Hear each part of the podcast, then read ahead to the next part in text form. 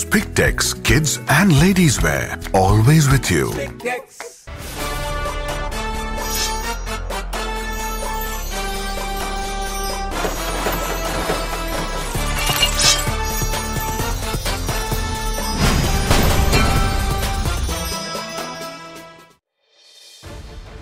இந்த உலகில் கண்டம் விட்டு கண்டம் சென்று தனது பேரரசை விரிவுபடுத்திய மன்னர்களில் ஒருவர்தான் செங்கிஸ்கான் ஒரு காலத்தில் அவரது பெயரை கேட்டாலே உலகமே நடுங்கியது. பல தேசங்கள் அவரிடம் சரணடைந்தன. செங்கிஸ்கானும் அவரது குதிரைப்படைகளும் சென்ற இடமெல்லாம் மங்கோலிய பேரரசு விரிவடைந்து கொண்டே சென்றது. அவரை பற்றிய பல்வேறு மர்மங்கள் இன்றும் விலகவில்லை. செங்கிஸ்கானின் உண்மையான கல்லறை எங்கே இருக்கிறது என்பதும் இன்று வரை விடை தெரியாத ஒரு மர்மமாகவே கருதப்படுகிறது. இது சாதாரண குழந்தை அல்ல. இந்த உலகத்தையே தன் வீரத்தால் வெல்ல பிறந்தவன். பேரரசன் செங்கிஸ்கான் பிறந்தபோது அவர் உள்ளங்கையில் இருந்த இரத்தக்கட்டியை பார்த்து மந்திரவாதி ஒருவர் சொன்ன வார்த்தைகள் இவை. இதை கேட்டு மங்கோலியாவின் வலிமையான போர்ச்சுகின் இனக்குழுவின் தலைவனும் செங்கிஸ்கானின் தந்தையுமான எசுகே உச்சி குளிர்ந்து போனார். மங்கோலியர்களை பொறுத்தவரை ஏழு அல்லது எட்டு வயதிலேயே ஒரு சிறுவனுக்கு உரிய மணப்பெண்ணை தேர்ந்தெடுத்து நிச்சயம் செய்து விடுவார்கள். அந்த சிறுவனும் சிறுமியும் பருவ வயதை எட்டியதும் திருமணம் செய்து வைப்பார்கள். செங்கிஸ்கானின் வீரத்திற்கும் அழகுக்கும் பொருத்தமான பெண்ணை தேர்ந்தெடுக்கும் வேலைகளில் மும்முரமாக ஈடுபடத் தொடங்கினார் எசுகை நீங்கள் என்னை கடத்தி கொண்டு வந்ததிலிருந்து எங்கள் இனக்குழுவினர் உங்கள் மீது கோபமாக இருக்கின்றனர். நம் மகன் செங்கிஸ்கானுக்கு எங்கள் இனக்குழுவில் பெண் எடுத்தால் நல்லுறவு உருவாக வாய்ப்பிருக்கிறது என்று யோசனை சொன்னார் போலும் இதை கேட்ட யசுகை தன் மனைவியின் ஆசையை நிறைவேற்றுவதாக உறுதியளித்தார். மூத்தவனான தன் மகன் பெக்டர் இருக்கும்போது சிறுவனான செங்கிஸ்கானுக்கு இப்போது திருமணத்திற்கு என்ன அவசரம் என்று எசுகையின் முதல் மனைவி சோச்சி ஜெல்லின் தன் அதிருப்தியை வெளிப்படுத்தினார் இதை பற்றியெல்லாம் அலட்டிக் கொள்ளாத மகன் செங்கிஸ்கானை கூட்டிக் கொண்டு நான்கு பாதுகாவலர்கள் புடைசூழ மெர்கிட் இனக்குழுவின் கூடாரத்திற்கு பயணம் மேற்கொண்டார் பயணத்தின் போது மங்கோலியாவின் வரலாற்றையும் இனக்குழுக்கள் ஒன்றுக்கொன்று ஒற்றுமையில்லாமல் இருப்பதையும் குறித்து மகன் செங்கிஸ்கானுக்கு சொல்லிக்கொண்டே சென்றார் அதுநாள் வரை ஆனான் நதிப்பகுதியை மட்டுமே சுற்றித் திரிந்த செங்கிஸ்கானுக்கு பயணத்தின் போது கண்ட பகுதிகளையெல்லாம் ஆச்சரியத்தை ஏற்படுத்தின. அப்போதுதான் எல்லா இனக்குழுவையும் ஒருங்கிணைத்து அகண்ட மங்கோலியாவை உருவாக்கும் எண்ணம் செங்கிஸ்கானுக்கு முதன் முதலாக தோன்றியது. பயணத்தின் இடையே ஓய்வெடுப்பதற்காக தன் நண்பர் டெய்சட் சென் கூடாரத்திற்குள் தன் மகள் செங்கிஸ்கானை கூட்டிக் கொண்டு நுழைந்தார் அப்போது டெய்சட் சென்னின் மகள் போர்ட்டோவை கண்ட செங்கிஸ்கான் முதற் பார்வையிலேயே அவள் மீது காதல் வயப்பட்டார் மகனின் விருப்பத்தை கேட்ட எசுகை போட்டேவிற்கும் செங்கிஸ்கானிற்கும் நிச்சயதார்த்தம் செய்து வைத்தார். வேறு இனக்குழுவில் பெண்ணை தேர்ந்தெடுத்த சிறுவன் அவர்களோடு சில காலம் தங்கியிருக்க வேண்டும் என்பது மங்கோலியர்களின் வழக்கமாகும். மனதுக்கு பிடித்த காதலியுடன் தங்கியிருக்க போகிற சந்தோஷத்தை விட அங்கு இருக்கும் நாய்களை எப்படி சமாளிக்கப் போகிறேன் என்ற பயம்தான் செங்கிஸ்கானின் மனதை ஆக்கிரமித்திருந்தது. மகனுக்கான துணையை தேர்ந்தெடுத்து விட்டோம் என்ற நிம்மதியோடு தன் கூடாரத்திற்கு திரும்பிக் கொண்டிருந்த யசுகையை முன்னாள் எதிரிகளான டட்டார் இனக்குழுவினர் நயமாக பேசி உணவில் விஷம் வைத்துக் கொன்றார்கள் தன் தந்தை கொல்லப்பட்டதை அறிந்த செங்கிஸ்கான் உடனே தன் காதலியை விட்டுவிட்டு தன் கூடாரத்திற்கு திரும்பினார் கண்ணீரும் கம்பளியுமாக தந்தையின் உடல் முன்னால் அமர்ந்திருந்த தன் தாய் மற்றும் சகோதரர்களை பார்த்ததும் செங்கிஸ்கானுக்கு கண்ணீர் பீரிட்டுக் கொண்டு வந்தது. ஆனால் இனி அழுது ஒன்றும் ஆவப்போவதில்லை. குடும்பத்தை காக்க வேண்டிய பொறுப்பு பத்து வயதை கூட தாண்டாத செங்கிஸ்கான் தோளின் மீது வந்திறங்கியது. ஆனால் மூத்த தாரத்திற்கு பிறந்த பெக்டர் ஊதாரியாக திரிந்ததோடு மட்டுமல்லாமல் செங்கிஸ்கானின் தாயை பற்றியும் செங்கிஸ்கானின் பிறப்பை பற்றியும் தொடர்ந்து அவதூறாக பேசிக்கொண்டே இருந்தான். பெக்டரின் தீய குணத்தை சகித்துக் கொள்ளாத செங்கிஸ்கான் ஒருநாள் தன் தம்பி காசருடன் சேர்ந்து அவனை கொன்றே விட்டான். வீட்டில் வலிமையான குடும்பத் தலைவன் இல்லாத காரணத்தால் வீட்டில் வறுமை தலைவிரித்தாடியது இப்படிப்பட்ட கொடுமையான காலகட்டத்தில்தான் செங்கிஸ்கான் ஜடாரன் இனக்குழுவைச் சேர்ந்த மாவீரன் ஜமுக்காவை சந்தித்தான். தன்னை விட வயதில் இளையவன் என்றாலும் செங்கிஸ்கானை தன் அத்தியந்த நண்பனாக ஏற்றுக்கொண்டார் ஜமுக்கா. ஜமுக்காவுடன் இருக்கும்போது மட்டும் குடும்ப பிரச்சனை வறுமை குறித்த எந்த ஒரு கவலையும் இல்லாமல் சந்தோஷமாக சுற்றித் திரிந்தார் செங்கிஸ்கான் வேட்டையாடுவதும் போர் பயிற்சியில் ஈடுபடுவதும் இவருடைய பொழுதுபோக்காக இருந்தது. ஜமுக்காவிற்கு ஒன்றுபட்ட மங்கோலிய தேசத்தின் தலைவனாக வேண்டும் என்கிற கனவு இருந்தது. எனக்கு நீ உதவ வேண்டும் நண்பா என்று செங்கிஸ்கானிடம் கோரிக்கை வைத்தார் ஜமுக்கா உணர்ச்சி வசப்பட்ட செங்கிஸ்கான் உடனே தன் இடுப்பில் இருந்த கத்தியை உருவி தன் பெருவிரலை கீறினான். ஜமுக்காவும் அதே கத்தியால் தன் பெருவிரலை கீறிக் கொண்டான். இருவரும் கீறிய பெருவிரல்களை ஒன்றோடு ஒன்று வைத்தார்கள். ஜமுக்கா இனிமேல் நீ என் ரத்த சம்பந்தம் உள்ள நண்பன். உன்னை நான் எப்போதும் பிரிய மாட்டேன் என சத்தியம் செய்தார். உன் கனவுகளை நிறைவேற்ற நான் என்றும் தோள் கொடுப்பேன் என சத்தியம் செய்தார் செங்கிஸ்கான் மங்கோலியாவில் ஒரு குடும்பம் எவ்வளவு செல்வாக்கானது என்பதை அவர்களிடம் இருக்கும் குதிரைகளை கொண்டுதான் முடிவெடுப்பார்கள். செங்கிஸ்கான் குடும்பத்திடம் அப்போது ஒன்பது குதிரைகள் இருந்தன. ஒருமுறை செங்கிஸ்கான் குடும்பத்தின் குதிரைகள் களவாடப்பட்ட போது திருட்டு கூட்டத்திடம் இருந்து குதிரைகளை மீட்பதற்கு பூர்ச்சு என்ற இளைஞன்தான் செங்கிஸ்கானுக்கு உதவியாக இருந்தான்.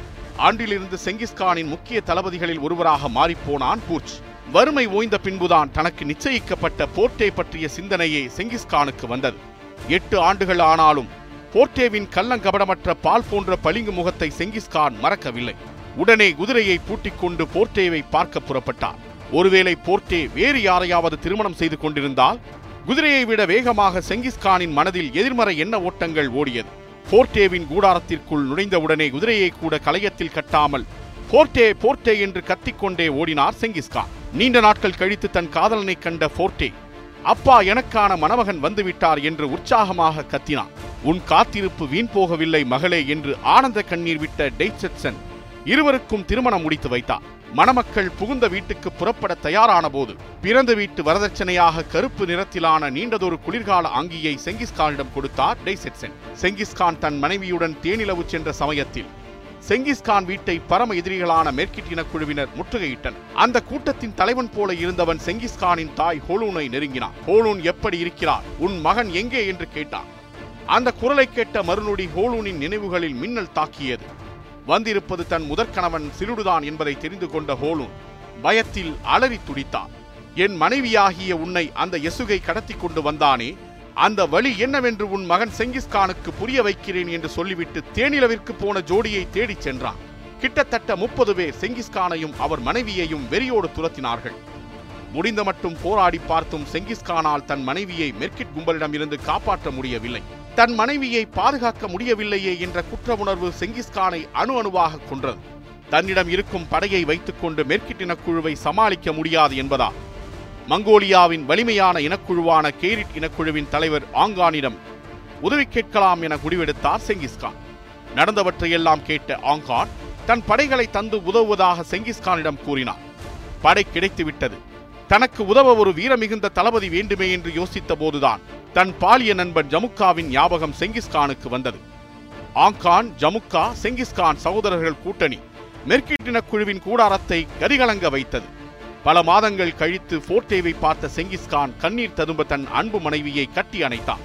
ஆனால் போர்டேவின் வயிற்றில் மெர்கிட்டின குழுவின் வாரிசு வளர்ந்து கொண்டிருந்ததை பார்த்த செங்கிஸ்கான் கண்ணீர் விட்டு கதறினான். வெறியின் உச்சத்தில் இருந்த அவருக்கு முன்பாக மெர்கிட் குழுவின் தலைவன் சிலிடுவை கொண்டு வந்து நிறுத்தினான் ஜமுக்கா.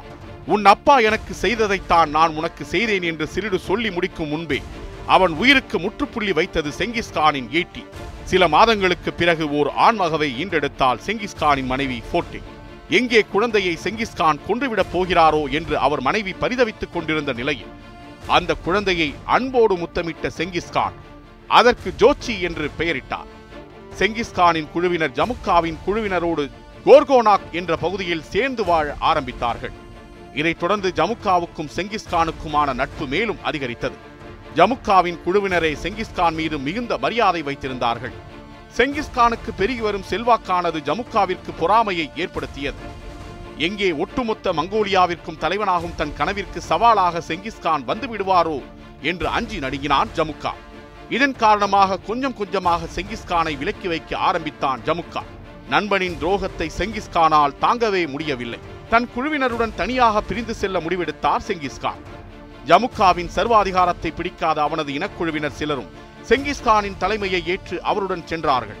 டர்குட்ஸ் பேயூர்ஸ் பெசுட்ஸ் போன்ற சிறு சிறு இனக்குழுவினர்களும் செங்கிஸ்கானின் அன்பான சர்வாதிகாரத்தை ஏற்று அவர் தலைமையில் ஒன்று திரண்டார்கள். செங்கிஸ்கானின் பலம் கொஞ்சம் கொஞ்சமாக அதிகரித்துக் கொண்டே சென்றது. அடுத்த மங்கோலிய தலைவனாகும் வாய்ப்பு செங்கிஸ்கானுக்கு தான் இருக்கிறது என்ற பேச்சு மங்கோலியா முழுக்கவும் காட்டுத்தீயாக பரவ ஆரம்பித்தது. ஜமுக்கா எல்லாவற்றையும் கவனித்துக் கொண்டுதான் இருந்தான். செங்கிஸ்கான் மீது அவன் வைத்திருந்த பாசம் என்பது முற்றிலும் புதைந்து போயிருந்தது. மங்கோலிய தேசத்தின் ஒற்றை தலைவனாக மனிதத்தன்மை இல்லாத ஜமுக்கா வந்துவிடக் கூடாது என்று முடிவெடுத்த செங்கிஸ்கான் அதற்கான ஆட்டத்தை ஆடி பார்த்து விடலாம் என்று முடிவெடுத்தார். என் பழைய நண்பன் ஜமுக்காவை கொன்றால் நான் தலைவனாக முடியும் என்றார் அதற்கும் நான் தயாராக இருக்கிறேன் என்று தன் ஆதரவாளர்களிடம் அறிவித்தார். மங்கோலிய தேசத்தின் மூத்த தலைவரும் தன் மனைவியை மீட்க உதவியவருமான கெய்ரிட் இனக்குழுவின் தலைவர் ஆங்கானை சந்தித்து மங்கோலிய தேசத்தின் ஒரே தலைவனாகும் தன் ஆசையை தெரிவித்தார் செங்கிஸ்கான் என்றைக்குமே என் ஆதரவு உனக்குத்தான் என்று செங்கிஸ்கானிடம் தெரிவித்தார் ஆங்கான். ஆனால் உள்ளுக்குள் ஆங்கானுக்கு இருந்த நினைப்பே வேறு. மங்கோலியாவை ஒன்றிணைக்கப் போகிறானாம் நடக்கிற காரியமா அது? ஜமுக்காவும் இதே எண்ணத்தோடுதான் சுற்றி கொண்டிருந்தான். நான் இருவரையும் எதிர்க்கப் போவதில்லை. அவர்களே அடித்துக்கொண்டு சாகட்டும். அப்போதுதான் என்றைக்கும் மங்கோலியாவின் ஒரே தலைவனாக தான் கோலோச்ச முடியும் என்று திட்டம் தீட்டினான். முன்பை விட எச்சரிக்கையோடு இருக்க ஆரம்பித்தார் செங்கிஸ்கான். தன் தந்தை விஷம் வைத்துக் கொல்லப்பட்டதால் தானும் அதுபோல் கொல்லப்படலாம் என அஞ்சிய செங்கிஸ்கான் தனக்கு நெருக்கமான நண்பர்களையே சமையல்காரராக நியமித்தார். செங்கிஸ்கான் ஜமுக்கா இந்த இருவருடைய குழுக்களில் இணையாத சுயேட்சையான சிறு குழுக்களும் மங்கோலியாவில் இருந்தார்கள். அவர்கள் மீது படையெடுக்கும் ஜமுக்காவின் குழுவினர் அவர்களின் கால்நடைகள் மற்றும் பெண்களை அபகரித்துக் கொண்டு சென்று விடுவார்கள். அதே நேரத்தில் செங்கிஸ்கானின் படையினரோ தமக்கு அடிபணியும் சிறு குழுவினர்களை மரியாதையோடு நடத்தி தங்களோடு இணைத்துக் கொண்டார்கள். செங்கிஸ்கானின் ஆதரவு குழுவின் தலைவர்களை தீர்த்து கட்டும் முடிவுக்கு வந்தான் ஜமக்கா ஒரு நாள் ஆளில்லாத குதிரை ஒன்று செங்கிஸ்கானின் கூடாரத்திற்கு வந்து சேர்ந்தது. அதன் வால் பகுதியில் தலை ஒன்று கட்டி தொங்கவிடப்பட்டு இருந்தது. அது செங்கிஸ்கானை நம்பி வந்த சிறிய குழுவொன்றின் தலைவனின் தலை. மங்கோலியர்களை பொறுத்தவரை குதிரையின் வாளில் மனித தலையை கட்டிவிடுவது என்பது உச்சபட்ச அவமானத்தை கொடுப்பதாகும். இதை பார்த்த செங்கிஸ்கான் வெறிக்கொண்டு ஜமுக்கா என்று கத்தியதில் கூடாரமே அதிர்ந்தது. தன் ஆளுகையின் கீழிருந்த ஜர்கின் இனத்தவர்கள் ஒரு போரின் போது தனக்கு எதிராக திரும்பியது. செங்கிஸ்கானுக்கு அதிர்ச்சியை ஏற்படுத்தியது. அப்போதுதான் எந்த போர்க்கூட்டணியும் நிரந்தரமானது அல்ல என்பதை செங்கிஸ்கான் உணர்ந்து கொண்டார் துரோகம் இழைத்த ஜர்கின் இன தலைவர்களுக்கு மரண தண்டனை கிடைக்கப் போகிறது என்று எதிர்பார்த்த நிலையில் செங்கிஸ்கான் வித்தியாசமான காரியம் ஒன்றை செய்தார் ஜர்கின் இனக்குழுவில் பெற்றோரை இழந்திருந்த சிறுவன் ஒருவனை தன் தம்பியாக தத்தெடுத்துக் கொண்டார் செங்கிஸ்கான். இதன் மூலமாக பகை மறந்து புதிய உறவு தழைத்தது. செங்கிஸ்கானின் பெருந்தன்மையை பார்த்த ஜர்கின் இனக்குழுவினர் மங்கோலியாவின் ஒப்பற்ற தலைவன் நீதான் என்று வாயார வாழ்த்தினார்கள். செங்கிஸ்கானின் தொடர் வெற்றிகள் ஜமுக்காவின் வயிற்றில் புலியை கரைத்தன. பதற்றத்தில் என்ன செய்வதென்று புரியாத ஜமுக்கா இனி நான் கான் அல்ல மங்கோலியா தேசம் முழுமைக்கும் அதிகாரம் செலுத்தும் சக்தி படைத்த குர்கான் என்று அறிவித்துக் கொண்டு பரபரப்பை கிளப்பினான். இந்த விஷயத்தை ஆம்கானுக்கும் செங்கிஸ்கானுக்கும் சொல்லி அனுப்பினான். என்ன நண்பா வெளிப்படையாகவே சவால் விடுகிறாயா? நீ பெரியவனா நான் பெரியவனா என்று இறுதி முடிவெடுக்கும் நேரம் வந்துவிட்டதாக நீயே முடிவெடுத்து விட்டார் நண்பனின் விருப்பத்தை நிறைவேற்றுவதை தவிர எனக்கு வேறென்ன வேலை இருக்கிறது என்று மனதிற்குள் சொல்லி சிரித்தார் செங்கிஸ்கான் ஜமுக்காவை வீழ்த்துவதற்கு ஆங்கானின் உதவி தேவை என்பதை உணர்ந்த செங்கிஸ்கான் அவரிடம் சென்று விஷயத்தை சொன்னார். கான்களுக்கெல்லாம் கான் நான் இருக்கும்போது தன்னை குர்கானாக அந்த புடிப்பையன் ஜமுக்கா அறிவித்து இருக்கிறான் என்றால் அவனுக்கு எவ்வளவு திமிர் இருக்க வேண்டும் என்று தன் தொங்கு மீசை துடிதுடிக்க கோபப்பட்டார் ஆங்கான். இருவரும் சேர்ந்து ஜமுக்காவுக்கு எதிரான போருக்கு தயாரானார்கள். ஜமுக்கா பலம் வாய்ந்த டாய்சூட் இனக்குழுவினரின் கூட்டணி அமைத்திருந்தார். போருக்கு கிளம்புவதற்கு முன் வெற்றிக்காக கடவுளை வேண்டிக் கொண்டு பலிகள் கொடுப்பது மங்கோலியர்களின் வழக்கம். செங்கிஸ்கானுக்கு இது போன்ற சடங்குகளில் அதிக நம்பிக்கை இருந்தது. போருக்கு கிளம்புவதற்கு முன்பாகவே செங்கிஸ்கான் தட்பவெப்பநிலையை கவனித்தார். மழை வருவது போலத்தான் இருந்தது.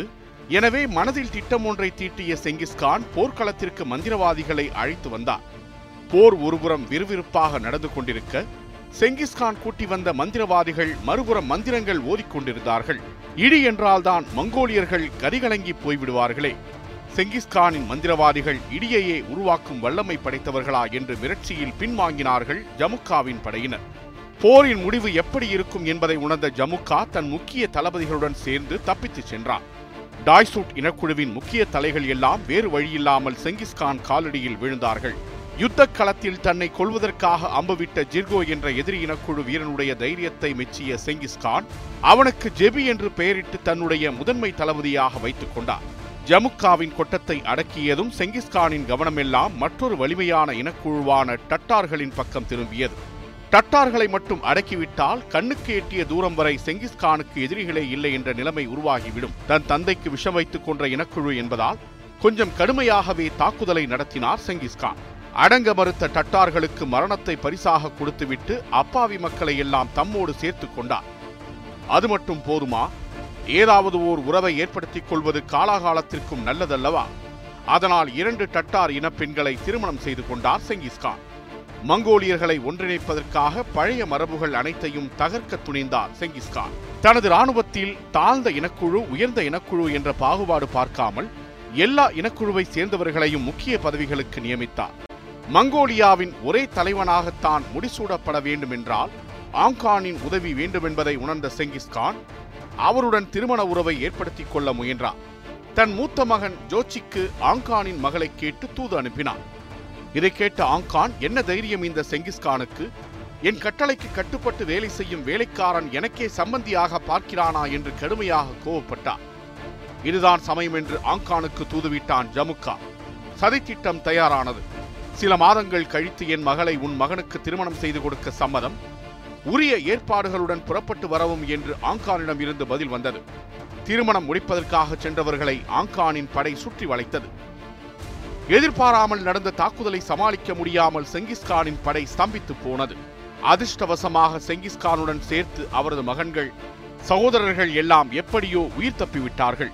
தான் தந்தை ஸ்தானத்தில் வைத்திருந்த ஆங்கான் தனக்கு இப்படி ஒரு துரோகம் இழைக்க நினைப்பார் என கனவிலும் செங்கிஸ்கான் நினைக்கவில்லை. இந்த துரோக கும்பலை வீழ்த்துவதற்கு திட்டம் ஒன்றை வகுத்தார் செங்கிஸ்கான். அதன்படி கொரில்லா பாணியில் பதுங்கி பாய்ந்த செங்கிஸ்கானின் படை ஜமுக்கா ஆங்கான் கூட்டணியை வீழ்த்தியது. இதில் ஆங்கானும் அவரது மகனும் கொல்லப்பட்டார்கள்.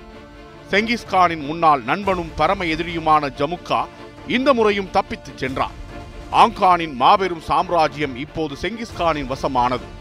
வழக்கம் போல எதிரிகளை எல்லாம் மன்னித்து தன் குழுவோடு இணைத்துக் கொண்டார் செங்கிஸ்கான் இனி அவர்கள் எதிரி நாட்டு இனக்குழுவினர் இல்லை எனது மங்கோலியர்கள் என்று அறிவித்தார். ஆங்கானின் கதை முடிந்துவிட்டது. இன்னும் மீதமிருப்பது நைமன் இனக்குழுவின் தலைவன் டயாங் கான் மட்டும்தான். அவனையும் வீழ்த்திவிட்டால் ஜமுக்காவின் வலது கையையும் வலது காலையும் சேர்த்து முறித்ததற்கு சமம். என்ன உத்தியை இந்த முறை செயல்படுத்த போகிறார் செங்கிஸ்கான் என்று அவரது படைகள் ஆர்வமாக இருந்தார்கள். வேறென்ன? வழக்கம் போல வதந்தியை பரப்பிவிட வேண்டியதுதான் என்று செங்கிஸ்கான் பலமாக சிரித்தார். செங்கிஸ்கானிடம் இருக்கும் போர் வீரர்கள் எல்லாம் அசகாய சூரர்கள் என்றும் காற்றின் வேகத்தில் பயணம் செய்யக்கூடியவர்கள் என்றும் சோறு தண்ணீர் இல்லாமல் கூட அவர்களால் பல மாதங்களுக்கு உயிர் வாழ முடியும் என்றும் எதிரி முகாமில் உள்ள மக்களுக்கு தெரியும்படி வதந்தி பரப்பப்பட்டது. இதை கேட்ட எதிர்நாட்டு படைவீரர்கள் பலர் தங்கள் கூடாரங்களில் இருந்து தப்பி ஓடினார்கள். போர்க்களத்துக்கு செல்லும் முன்பே பாதி வேலை முடிந்தது. பல வருடங்களுக்கு பிறகு தனது முன்னாள் நண்பனும் இந்நாள் எதிரியுமான ஜமுக்காவை போர்க்களத்தில் பார்த்தார் செங்கிஸ்கான் பல மாதங்கள் நடந்த போரின் முடிவில் நைமரின தலைவர் ஆங்கான் கொல்லப்பட்டார். அவரது மகன் குச்லக்கும் செங்கிஸ்கானின் அன்புக்குரிய எதிரி ஜமுக்காவும் தப்பித்துச் சென்றார்கள். இனி எல்லாம் நம்முடைய அரசாட்சிதான் என்று செங்கிஸ்கானின் படை எக்காலமிட்டது. ஆனால் ஜமுக்காவை பிடிக்கும் வரை வெற்றியை கொண்டாட மாட்டேன் என்று உறுதியோடு இருந்தார் செங்கிஸ்கான். தலைமறைவாயிருந்த ஜமுக்காவை அவனது தளபதிகளே பிடித்து செங்கிஸ்கானிடம் ஒப்படைத்தார்கள். பின்புறம் கைகள் கட்டப்பட்டு அவமானத்தில் கூணி குறுகிய ஜமுக்காவை பார்த்து செங்கிஸ்கான் கண்ணீர் விட்டார். தன் நண்பனை தன்னிடம் காட்டிக் கொடுத்த துரோகிகளுக்கு மரண தண்டனையை பரிசளித்தார். ஜமுக்காவை நெருங்கி அவனது கைக்கட்டை அவிழ்த்துவிட்ட செங்கிஸ்கான் உன்னை பார்த்து எத்தனை ஆண்டுகள் ஆகிவிட்டது நண்பா என்று கட்டி அணைத்தார் ஜமுக்காவிடம் எந்தவித அசைவும் இல்லை. எல்லாவற்றையும் மறந்து விடுவோம் வா நண்பா நாம் இருவரும் சேர்ந்து சீனாவின் ஜின் இனத்தை வெல்லலாம் என்று ஜமுக்காவிடம் கண்ணீர் மல்க கூறினார் செங்கிஸ்கான்.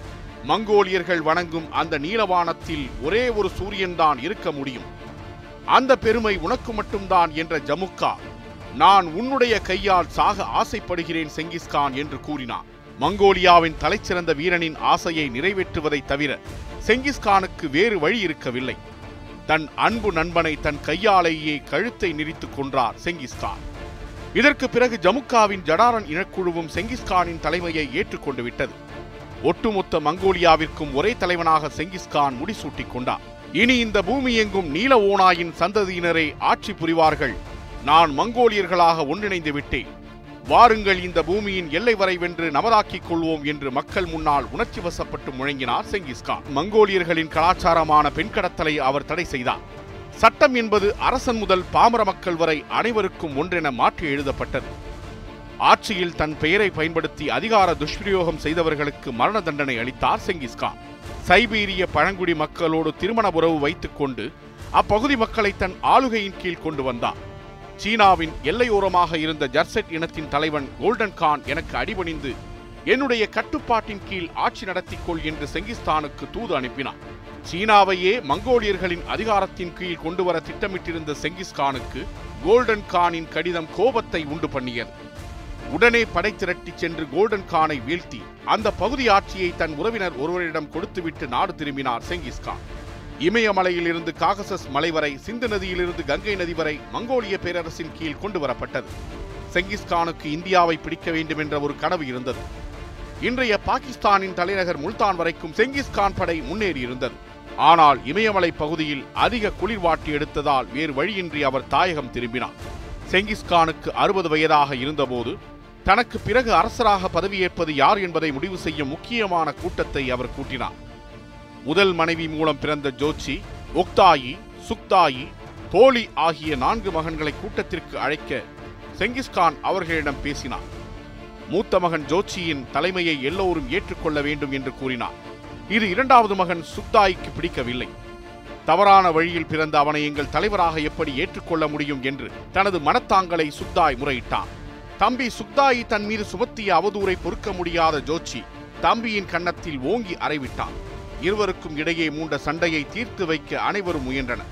மூத்த மகன் ஜோச்சி அரியணை ஏறுவதற்கு ஏற்படக்கூடிய தடைகளை உணர்ந்து கொண்டார் செங்கிஸ்கான் சகோதரர்கள் இடையிலான மோதல் நாட்டை பிளவுபடுத்தும் என்று கவலையடைந்த செங்கிஸ்கான் மூத்த சகோதரர்கள் இருவரையும் விடுத்து மூன்றாவது மகனான ஒக்தாயியை அரசராக்கினார். செங்கிஸ்கான் எப்படி இறந்தார் என்பதும் அவரது கல்லறை எங்கே உள்ளது என்பதும் இன்று வரை விலகாத ஒரு மர்மமாகவே கருதப்படுகிறது. அவர் தனது அறுபத்தைந்தாவது வயதில் நோய்வாய்ப்பட்டு இறந்தார் என ஒரு தகவல் கூறுகிறது. காட்டுக்கு வேட்டைக்கு செல்லும் போது குதிரையிலிருந்து கீழே விழுந்ததால் காயம்பட்டு உயிரிழந்தார் என மற்றொரு தகவல் கூறுகிறது. போரில் ஈடுபட்டு கொண்டிருந்த போது இறந்ததாகவும் சில வரலாற்று தகவல்கள் தெரிவிக்கின்றன.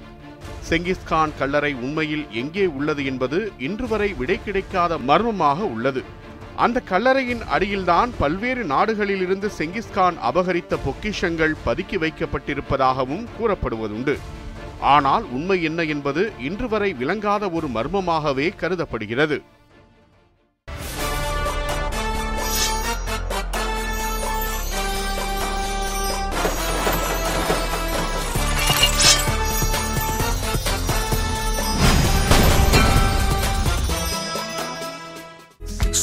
Kids and Ladies Wear. Always with you.